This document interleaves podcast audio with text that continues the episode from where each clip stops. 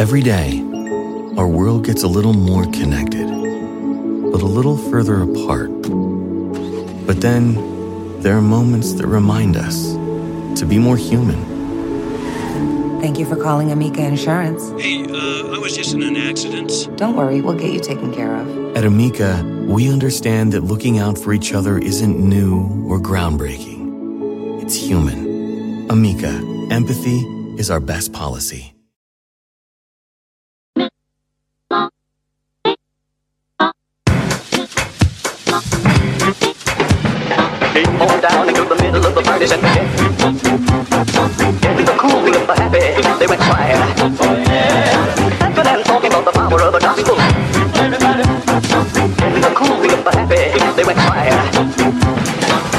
Welcome to the You Are Not So Smart podcast, episode 261.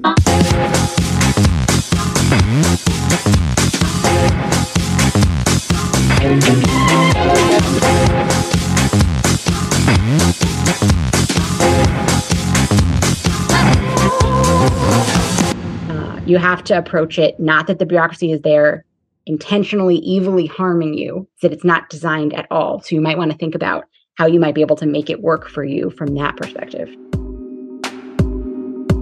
That is the voice of Marina Nitze, a professional fixer of broken systems, a hacker, not of computers and technology, although she does do that too, but of the social phenomena that tend to emerge when people get together and try and accomplish, well, anything that involves shared goals or solving common problems or establishing an institution or a service or a business or a government. Yeah, I'm Marina Nitze. I'm a partner in a crisis incident response firm called Layer Aleph, and I'm a fellow at New America's New Practice Lab, where I fix America's foster care system.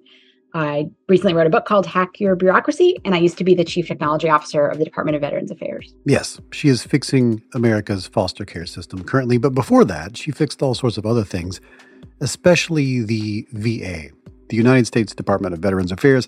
I'm familiar with this institution because my father had to navigate its Byzantine, awful, terrible bureaucracy when he was trying to get his healthcare following the Vietnam War. And he didn't start doing that until he was in his 60s. So when she told me this story, I could not believe I had met someone who actually fixed something that had affected my life. Early on in my time at VA, I had very little budget and a very big dream, which was I wanted veterans to be able to manage and apply for all their benefits in one really easy-to-use website. But I was fighting, among other things, like everybody had their budget on VA's 1,540 other websites that all sucked. So even though she was part of an institution that had a budget in the billions, thanks to many levels of bureaucracy, she couldn't get funding for her concept, her single website pilot project, which she knew was needed and was sure would work. But after diligently hammering away at the system, she was eventually offered a chance to earn a few $1,000,000 for her project, but that offer came with a catch. To do it, I had to move 1,000 pages of content articles from an old website to a new one before the old website contract had to come up for renewal. If she could do that, Marina would get the cost savings from canceling the old system added to her budget. That doesn't sound like a big deal, but I didn't have anybody on my team, and 1,000 articles was too many. Like, I didn't have enough hours in the day if that was the only thing that I did. And I was complaining about this to the security guard when it occurred to me that he had a computer and a little bit of time on his hands. And so I said, hey, would you like to learn HTML? And maybe you could help me move these articles. To her surprise, the security guard said, sure, I'd love to help. I'll come at lunch. And then, to her great surprise, not only did he come at lunch, he brought a group of other security guards from all 11 floors of the building, all willing to sacrifice their lunch breaks to help fix the VA's confusing, messy, bloated, vast system of websites.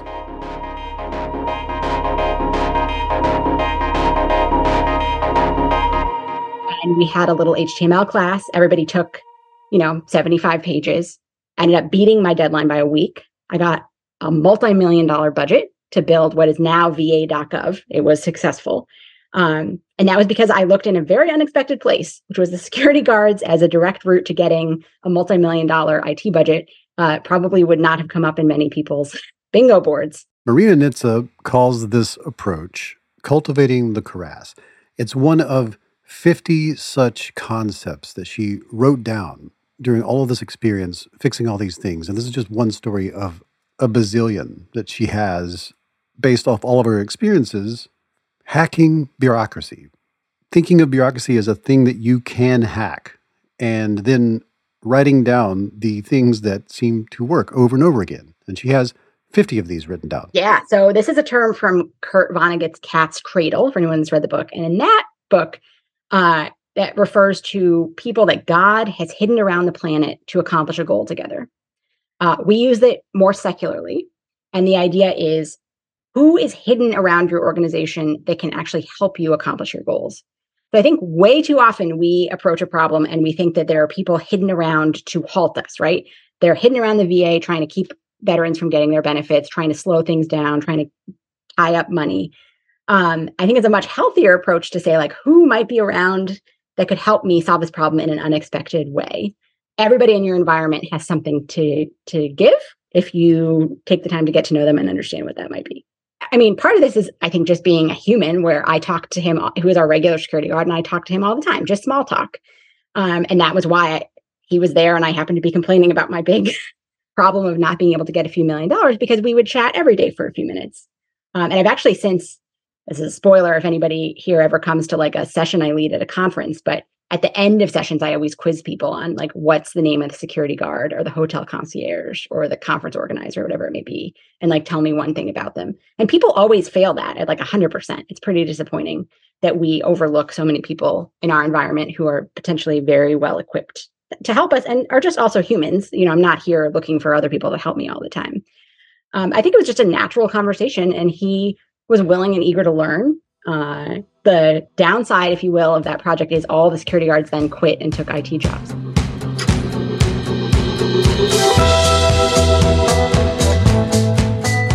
In this episode of the You Are Not So Smart podcast, we sit down with Marina Nitze, co-author of the new book, Hack Your Bureaucracy, who is this incredibly effective, deconstructing, figure things out kind of person who has fixed a lot of problems in bureaucracies over the years and now wants to help you do the same, whether it's in your business, your practice, your activism, whatever it may be. And seriously, this is a person who has done a lot of amazing things. She was Chief Technology Officer for the U.S. Department of Veterans Affairs under President Obama, served as Senior Advisor on Technology in the Obama White House, and was the first entrepreneur in residence at the U.S. Department of Education. She now serves on the advisory board for Foster America's Smartsheet and Think of Us, and created an app called Task Tackler, which is a productivity app for type A personalities like herself. But we're going to talk about Hack Your Bureaucracy and go through some examples from the book right after this commercial break.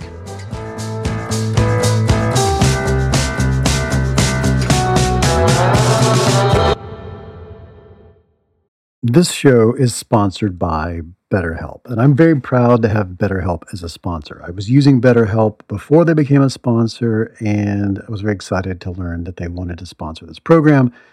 I have recommended BetterHelp to people. I know people right now who I've recently onboarded. I had a friend who had a really difficult medical event and was experiencing a completely new range of anxieties and feelings and concerns. And I recommended therapy. I'd never gone to therapy before. And this helped. Now, a lot of us spend our lives wishing we had more time. And the question is, time for what? If our time was unlimited, how would you use it? And the best way to squeeze that special thing into your schedule is to know, what is that special thing? What is important to you? What is that thing that deserves to take that slot, that precious time? How do you make that a priority? Therapy can help you find what matters to you so you can do more of it. And if you're thinking of starting therapy, I really recommend giving BetterHelp a try. It's entirely online. It's designed to be convenient, flexible, suited to your schedule. Just fill out a brief questionnaire and you will get matched with a licensed therapist, and you can switch therapists at any time for no additional charge. You can do that several times and really lock in with a therapist that is able to generate with you that dynamic that's so important. I believe you should be in therapy. I believe everyone should be in therapy for a period of time, at least in their lives, to sort this out. What's important to you? How do you make it work? And you can learn to make time for what makes you happy with BetterHelp. Visit betterhelp.com/YANSS today to get 10% off your first month. That's betterhelp.com/YANSS. So you want to make better decisions and you have a business. You have a business and you want to make better decisions in that business. You need some sort of key performance indicators, a system for measuring what you're up to, what you're doing, measurable values that demonstrate how effectively your company is achieving your key business objectives. That's a KPI. And I have a recommendation for you. It's called NetSuite. You should be using NetSuite. Here's why. So your business gets to a certain size and the cracks start to emerge. Every business that's doing well, even if it's just starting to kind of do well, it'll start to form some fissures here and there.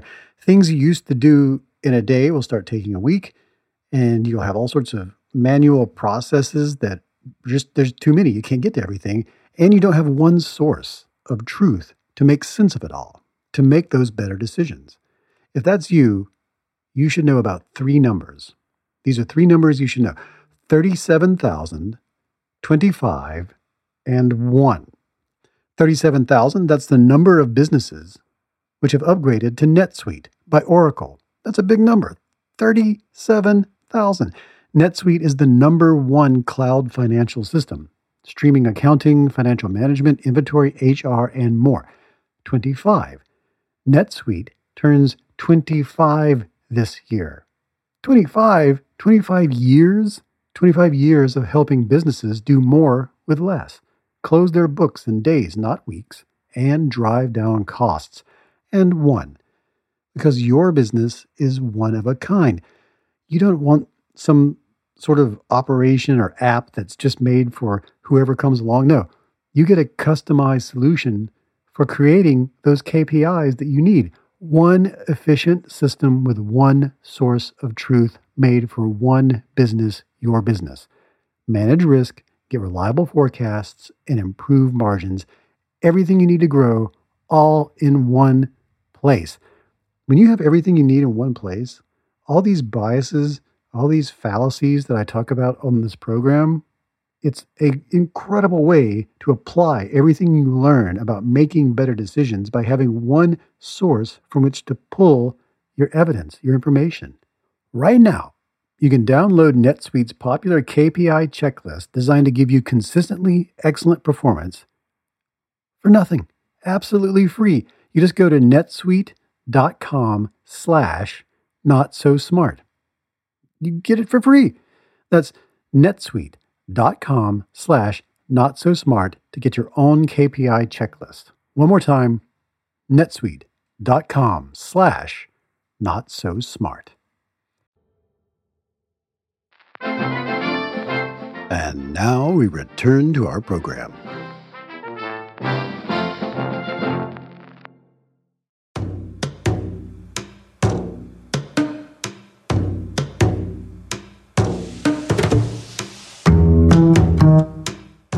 Bureaucracy. Whenever human beings group up and start attempting to coordinate and deliberate and establish divisions of labor and ladders of accountability, Marina Nitze says there's no way to avoid the emergence of bureaucracy. What is this thing, bureaucracy, scientifically speaking? Well, it's sort of a social superorganism made up of lots of brains and small groups, each working together to keep an institution, organization, business, government, that sort of thing, alive. Each brain performs a function within the group. Each group performs a function within its cluster. Each cluster performs a function in the next largest cluster, and so on.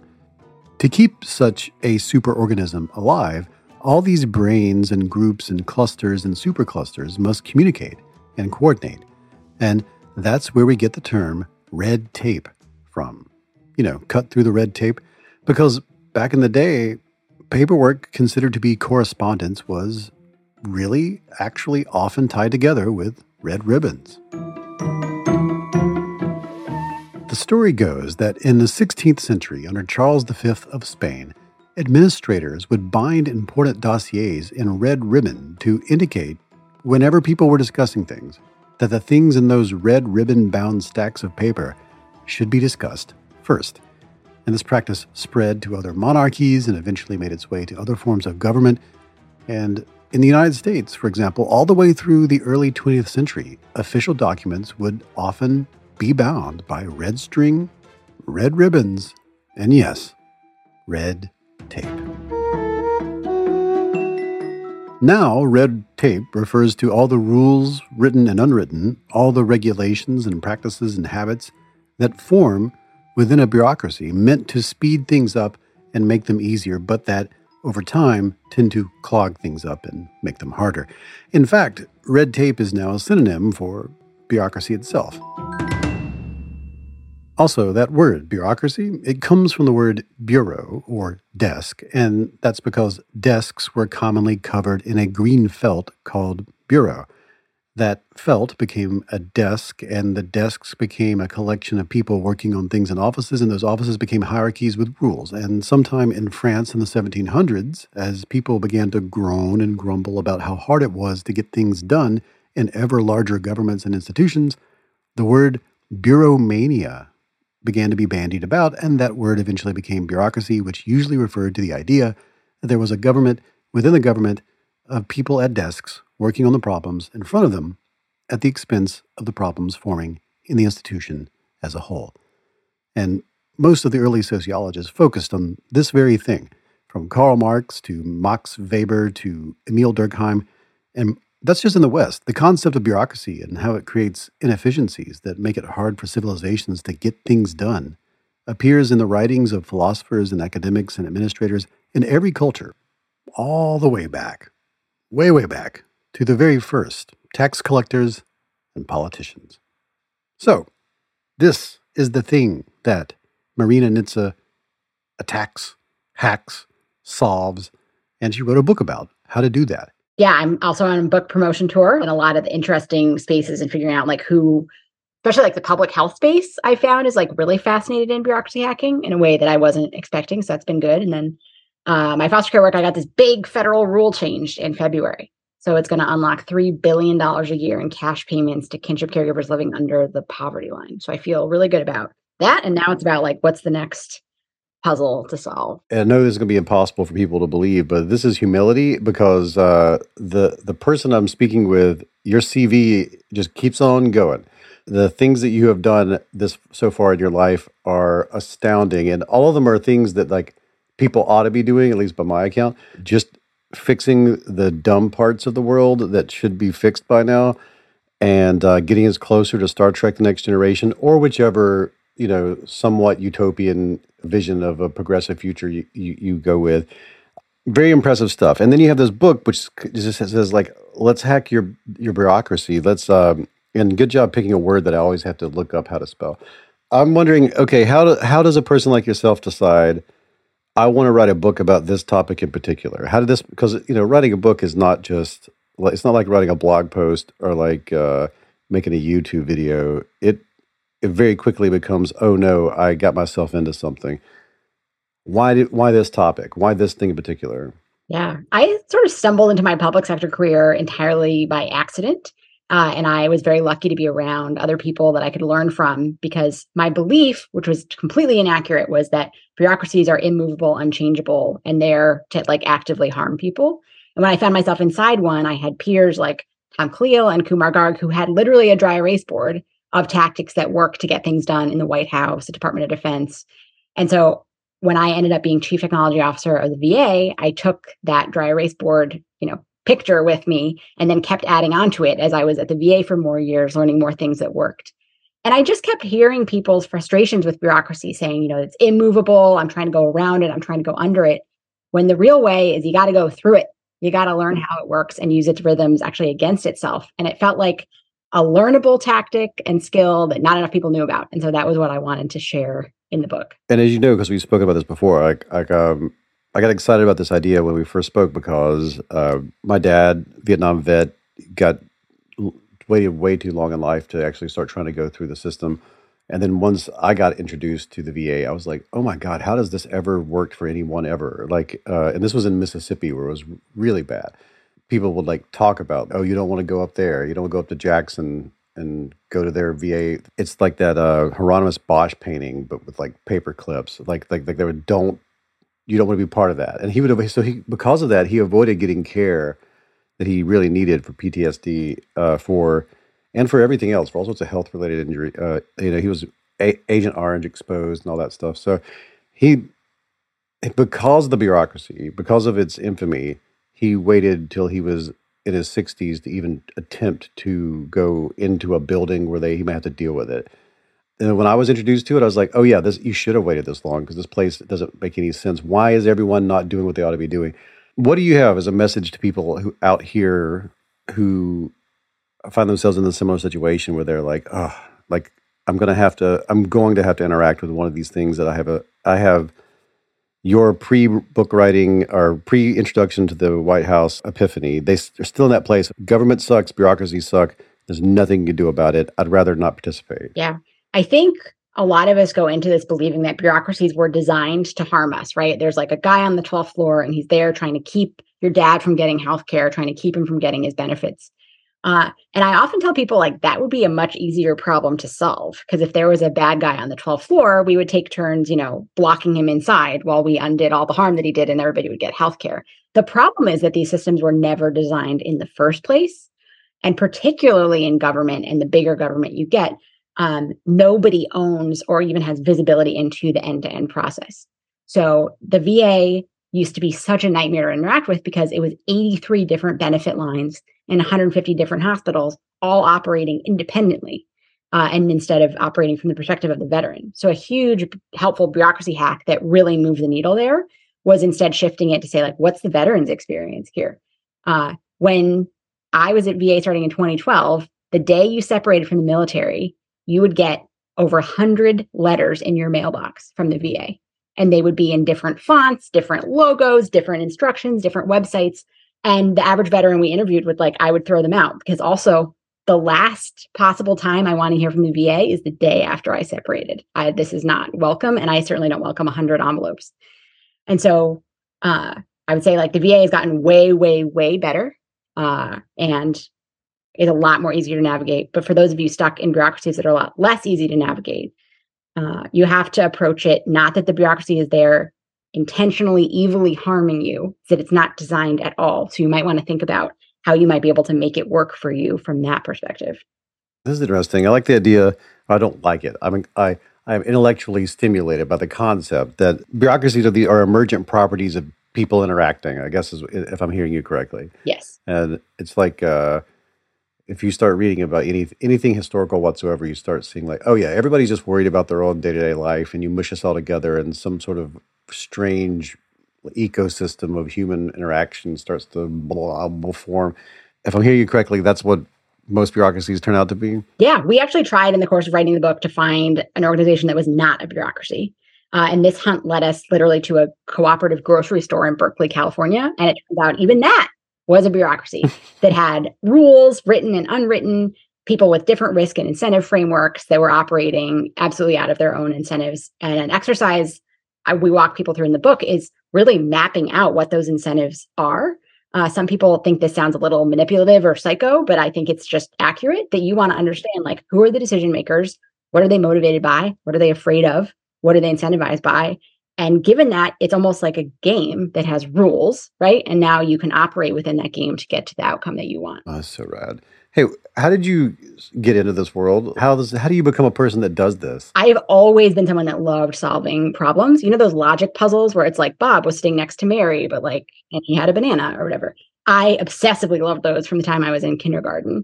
I taught myself how to code when I was in elementary school. I actually made fan sites for my favorite soap opera stars. And this was just in the nascence of the World Wide Web. And not knowing I was 12, a lot of those stars reached out to me and paid me to make their official sites. So I learned, I had my own company from the time I was about 12, which was very much on my alley. But over time, I didn't want to make web pages for celebrities. I wanted to solve problems with technology. And so I became a business process engineer, where I increasingly would use technology to help businesses run more efficiently. And then I ended up in the federal government entirely by accident. When I was 26, I saw Todd Park, who is the Chief Technology Officer of the United States, at TechCrunch Disrupt, announcing a new offshoot of the White House Fellows program called the Presidential Innovation Fellows. And he said he was looking for 18 tech-savvy entrepreneurs to come in and disrupt government. And myself, as a lifelong diehard libertarian, was who also was a college dropout and an entrepreneur. I was like, I don't fit this mold at all. But it said if you sent in your resume, you'd be added to the mailing list. And I thought this was some sort of fancy federal government, bureaucracy itself. You can't even join a mailing list without a resume. But I still, for some reason, bought this $3 graphic template on the internet. So I had a beautiful blue resume. I applied, didn't hear anything for many months, and then got a call on a Thursday. I lived in Seattle at the time, from Richard Culotta at the Department of Ed, asking if I wanted to be his fellow, but I had to move to DC by Tuesday. And that sounded just crazy enough that I was willing to give it a shot. Went to DC for, just 6 months.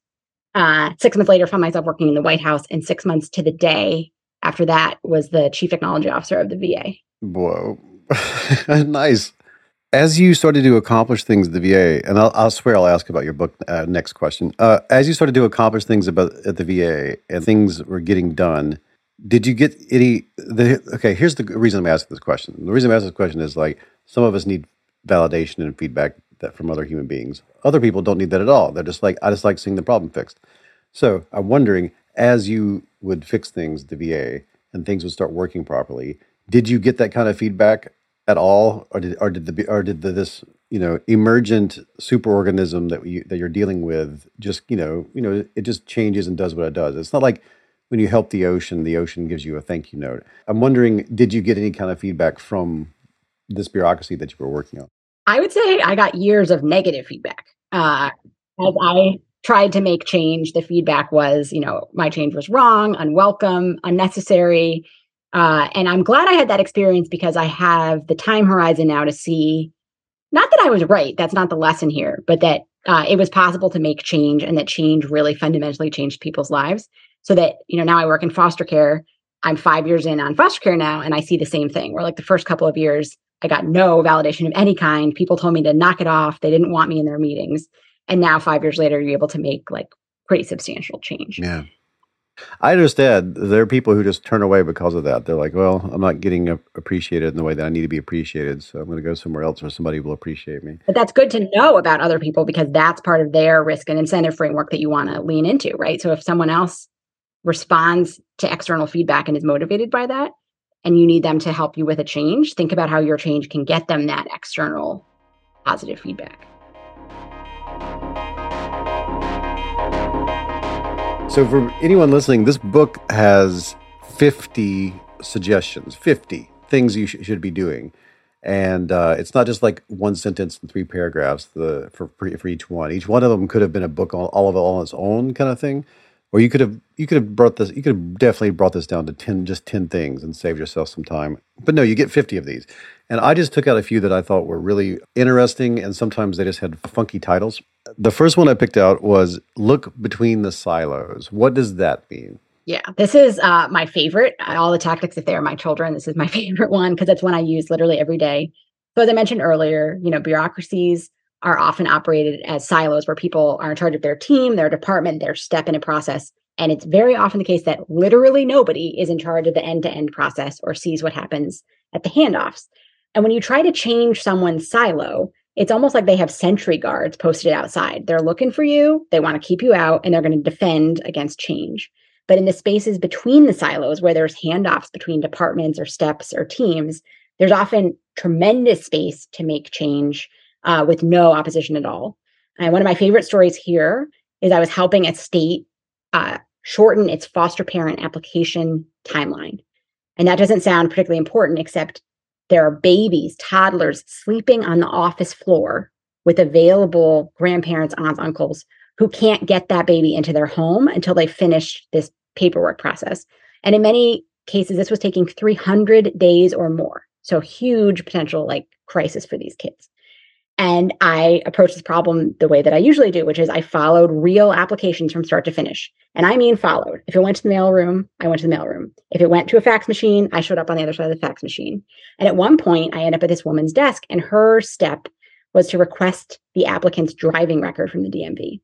And she complains about this step the whole time to me. What is wrong with the DMV? I have to use this carbon copy paper, the kind where you press really hard. I have to get a stamp. They're living in the 19th century. I hate the DMV so much. And I did what this really passionate public servant was not empowered to do, which is I then went to the DMV and I said, hey, can you show me how you process driving record requests? And the woman there said, oh yeah, they come in my electronic system here on the left. I click, click, click. I get them back in about an hour. And I said, well, wait a minute, where does the carbon copy paper fit in? And she's like, oh my God, you were at child welfare. Those people live in the 19th century. Why do they keep mailing me this form instead of emailing me like the rest of the state? And within the next hour, I introduced these two women. They immediately switched over to the electronic process because there was no incentive for anybody to keep the status quo. And it shaved 32 days off the foster parent application process from, looking between the silos. And there are so many opportunities like that in every single situation I have been in. From big banks to big governments to any sort of bureaucracy, there's always lots to do between the silos. Beware of red teams and problem lists. I love all these titles, by the way, because there's always a little bit of mystery as to what are you talking about. So what does this mean? Yeah, so we tried to make them memorable. So it's really common when someone's entering a bureaucracy for the first time, whether you're an outsider as a constituent or you're a new employee, to look around and see everything that's broken and write it down. And often people are rewarded for this in the short term, right? It's like, oh, look at Marina. She's so smart. She wrote this long list of things that are wrong. And she's so observant about this environment. But what happens quickly is you start realizing the list of problems is actually not quite so simple, or everybody's known about them for 18 or 20 years. And there is a really good reason why it hasn't been solved so far. And I learned this lesson very much the hard way. In my 6 months at the White House, my job was to be the technology representative in this meeting about ending the VA disability claims backlog. And at the time, it took over 4 years to process a veteran's disability claim. And there were literally offices that were buckling under the weight of unprocessed paper, like ceilings caving in. And so I approached this similarly to my previous story, where I said, okay, the only way I know how to do this is I'm going to fly around the country following real claims from start to finish and seeing where the gaps are. And I wrote a 99-point problem list of all the things that were broken in this process. And again, I'm not at the VA now. I'm at the White House. I'm an outsider. I write this report. I publish it. I present it in the Roosevelt Room, which is one of the fanciest rooms in the White House complex. I get a standing ovation from staff. So I am rewarded for this behavior. Fast forward a little bit. I'm now the CTO of the VA. The VA gets a formal request from the White House to respond to its disability claims backlog problem list, the one that I wrote. I am now responsible for responding to. And boy, was that hard, because now I understood more of the nuances of why this or that was done in this way, or why this was not just solvable with a quick fix and was actually much more systemic. And I was ultimately unable to respond to my own list of problems. It was an awkward position to be in. And so it's a behavior we've seen a lot. Again, I've just experienced it that way as a hard lesson learned, that even if you see problems around, it's best to kind of keep them to yourself when you're new, or maybe run them by one or two trusted colleagues quietly, because it's very possible it's a much harder or different or more complex situation. And you don't want to alienate people by them being, oh yeah, the new guy or girl, you're making it look so easy and she's so smart. And it's going to make it really hard to build trust with your colleagues going forward if you enter on that note. Figure out the real org chart. What are we talking about here? Yeah. So most organizations have an org chart. That's probably a common and familiar term where, Joe reports to Barbara, who reports to Sue, or however that may work. But that doesn't actually demonstrate institutional power or resources. And so you really want to, we encourage making a stakeholder map instead that really maps out what you were saying earlier about like, what are people's motivations? What do they view as risky? What drives them? And then you can consult this chart again when you're trying to make a change in an organization, as you understand, like, who do you need on your team in what order and what might you be able to trade or say or use to get them involved. Again, and this might sound manipulative, but like, this is how people work, whether or not they document it, is my belief. So we may as well document it, although you don't want to put it on like your dry erase board visible in your office where other people can see it. It's a pretty private strategic document. And that may be, you know, some people are motivated by pay increases, recognition, media, awards, an email saying, well done. Other people, the last thing they want in the world is to appear in a news article. Like, they're motivated by like maintaining the status quo. So you may need different people at different points in the process. You might want that status quo person actually to weigh in very early, because if they highlight something in your plan that they find risky, you're going to want to mitigate that in some way, right? You're not going to want that person to be the first person to stick their neck out. But someone else, maybe you can get to sign off on your approval with a note from the boss or the CEO or a nomination for an employee award or something like that. And you also want to think about how people get their information, right? Some, especially as you go higher up on an org chart, some people have staff. Some people have briefing books that they take home with them on the weekend. Some people are really good at email. Some people text. Some people like coffee. You can get pretty detailed about like, all right, I need 5 people's votes. What are the way to get to those 5 people? How many of it is through their staff? Who needs to feel like they got read in first? Who is going to need to see the finished perfect product, or they're going to, you know, squawk because it had a typo in it. So we have a long list in the book of like different factors and variables you can think about as you're making your map. Understand why. Like, I read this and I think about TED Talks, but your understand why is different from the one that I was anticipating. What do you mean by understand why? Yeah, there's the Toyota principle of asking the 5 whys, which is you want to keep asking why until you get to a source. So often parts of bureaucracies that people think are immovable or unchangeable are actually never written down in the first place and are what we call water cooler rules, or something it's always been done that way because it's always been done that way and not because it's written down. We even had this as a case when I was trying to make my first hire at the VA. It took me 2 years to hire my first person because we, as sort of a canary in the coal mine, had top Silicon Valley technologists, like objectively to anybody, like extremely qualified technologists, apply for my position. And initially I did this bureaucracy hack wrong. I complained to the bureaucracy. I was like, cool people don't use USA jobs and cool people don't have federal resume formats. And HR was like, I don't know what you're talking about, Marina, but people use USA jobs every day and people apply for jobs every day on it. So our system is working just fine. And so I had these like eminently, amazingly qualified people applying for the process, and they weren't coming out the other side. They weren't even making the initial resume screen, which is a pass-fail. And so that kind of caused, that's why? What is happening at this step? And HR said, well, the only people that can do the pass-fail resume screen of technologists are HR professionals in our team. They're the only ones qualified to do that. And after many, many whys and involving other agencies, et cetera, it turns out that was a made-up water cooler rule. And then we said, well, let's pilot. What if we have technologists do the pass-fail for other technologists with the resume? Just a pilot for, you know, 10 people. And because it was never written down as a rule in the first place, we had the flexibility to try this out. And it turns out it worked better, because technologists know how to read another technologist's resume. This changed the way all hiring is done in the entire federal government. Now, like, psychiatrists at the VA review other psychiatrists' resumes, and HR professionals review other HR professional resumes, but subject matter experts do the pass-fail. And that's probably my biggest accomplishment of the asking why, but it can really uncover for you the source ruling. Oftentimes the source is also a lot more flexible than people realize. If you can get down to like the policy manual sentence or the rule that people are pointing back to, it may have a lot more flexibility. Again, it may not exist. Or if you do get to it and it isn't as flexible as you need it to be, then you know what to change. We just changed a big federal rule around foster care licensing, and it all came down to the word "or" in a sentence. And I'm not exaggerating in any way. And it took a couple of years to get the whys. It was way more than 5 whys to realize that this word was the problem and know what to fix it. But if once you narrow it down to, aha, the word or is the problem, it needs to be a different word, then that's fixable. Slow, but fixable. Okay, here's the one that I saved for last because it's such a great title for it.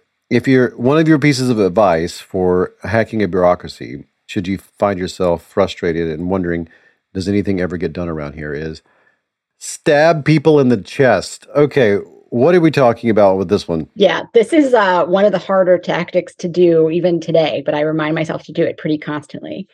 So I think we all have a pretty bad tendency of stabbing people in the back.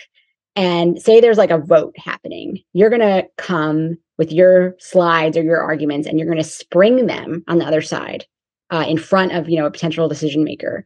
And I think a lot of times that's how we think things get done. Like in a meeting, I'm going to spring, I think a lot of your book, frankly, speaks to this too, of how people approach this inappropriately, where they're going to spring their facts, and then the other side's going to spring their facts, and you're going to kind of battle it out. That is totally dysfunctional. And occasionally you will win, but it's really more an accident than any strategic benefit. What you should do instead is stab people in the chest. And by that, I mean, if I'm going to disagree with you in a meeting, I'm going to meet with you one-on-one ahead of time. I'm going to show you my slides, or I'm going to walk through your slides. And I'm going to say, here on slide 13, I'm going to disagree with you about this. I'm going to say this, and then I'm going to disagree about that.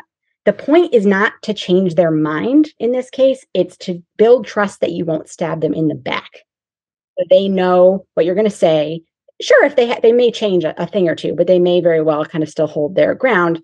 But it builds a really unconventional and very successful kind of working relationship, because you might disagree vehemently on one thing, and then in the next meeting, you guys need to agree and work together really closely on something else. And once you've stabbed someone in the back, it's very hard to come back from. So stabbing people in the chest, basically the idea is they should see you coming, and they should know what your argument is going to be and what your position is. And I think that's a way, way more effective way of getting things done in organizations of all sizes. Yeah, I like this a lot. Like my favorite, when I think in zombie apocalypse survival terms, like I want to know where everybody's at. And I'm totally okay with being a person, if someone I disagree with them on everything, and we don't see eye to eye, but we can work together on problems. As long as I know you're not going to stab me in the back, I love this so much. It's my favorite one. I need everyone to be authentically shitty, yes, so that I can navigate that, please. Let's get our deal breakers out front. Tell me what you're all about, and we'll work. I appreciate that a lot, and I'm glad that you're asking people, please do that. Here's the thing I want to ask you as we wrap up is... I imagine sometimes when people are listening to these episodes, I often think about people who are trying to figure out what they want to do with their lives, who are thinking about trying to go into a career field, or also think about people who are just oh, wait, there are other people who want to fix things. I didn't know that. And it reminds me of this cultivate the crass thing. I bet people listening, there is a network of people who are like, oh, no, this is a chance I could find the others and work on a thing. I'm assuming you're not the only one. There are others like you. How could people who find this extremely compelling get into this kind of work? How could they find a way to do stuff like what you do? Yeah. We have a chapter in the book called Find the Doers, actually. And so part of that is, what is the thing you want to do? What is the thing that you want to fix or in the space? And how can you find other people that are trying? I mean, there's so many internet communities now that I think is one way, or showing up, frankly, is another way. You don't have to go overnight to become the chief technology officer of the agency that you want to fix. It might be that you join an advocacy group, or frankly, starting out with an email list or a meetup or something small and talking to people. So many people have tried so many things before you that as you can build relationships with them, that's going to give you a much clearer roadmap of what's been tried, why it didn't work, and therefore what you might be able to do that would work going forward. Who do you hope buys this book? And then in your ideal outcome, what do they get out of it? Yeah. So there's a song by Frank Sinatra called My Way. And he sings about how if you can make it in New York, you can make it anywhere.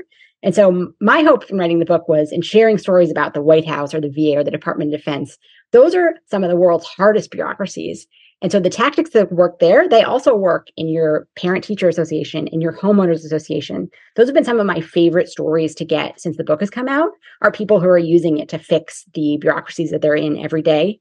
And so I hope that anybody that feels like they're stuck in a bureaucracy or they have some change they want to make in their community picks up the book. It was written intentionally, every tactic is a mini chapter, as it were, that you could literally open to a random page and potentially be inspired by something to try. Every tactic does not work in every environment, but it's very likely that one of the tactics will work in your environment. How can people keep up with you? Like if they want to find you, they want to reach out to you, they want to see what you do, like what's your web social presence stuff all like? Yeah, you can find me on most of the socials at Marina Nitze, N-I-T-Z-E, and also hackyourbureaucracy.com. You can see we write blog posts, share stories of bureaucracy hacking. We love to hear them as well. And if you're having a crisis, you can hire my firm at Layer Aleph.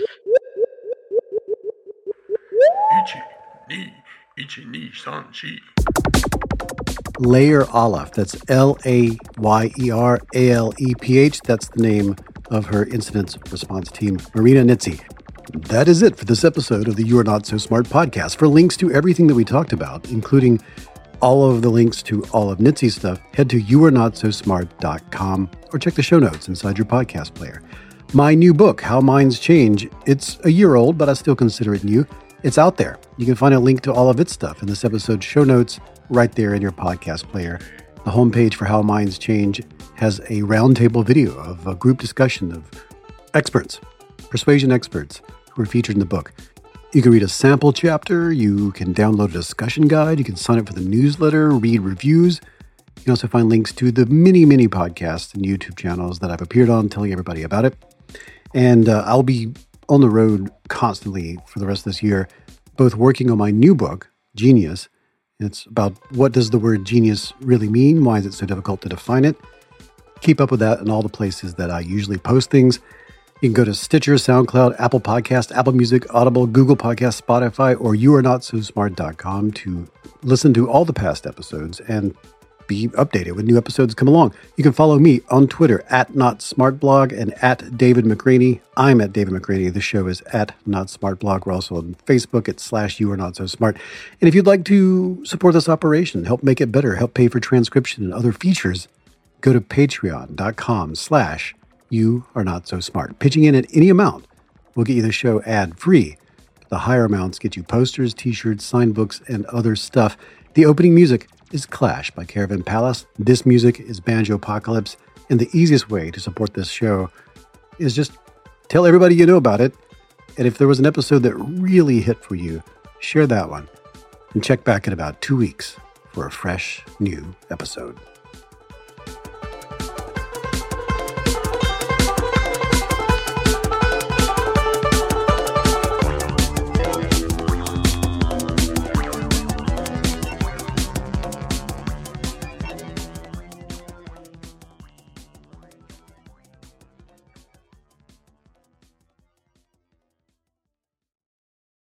At Amica Insurance, we know it's more than just a car or a house.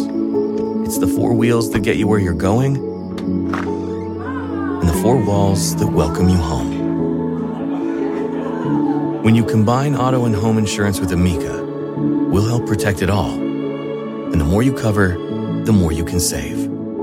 Amica, empathy is our best policy.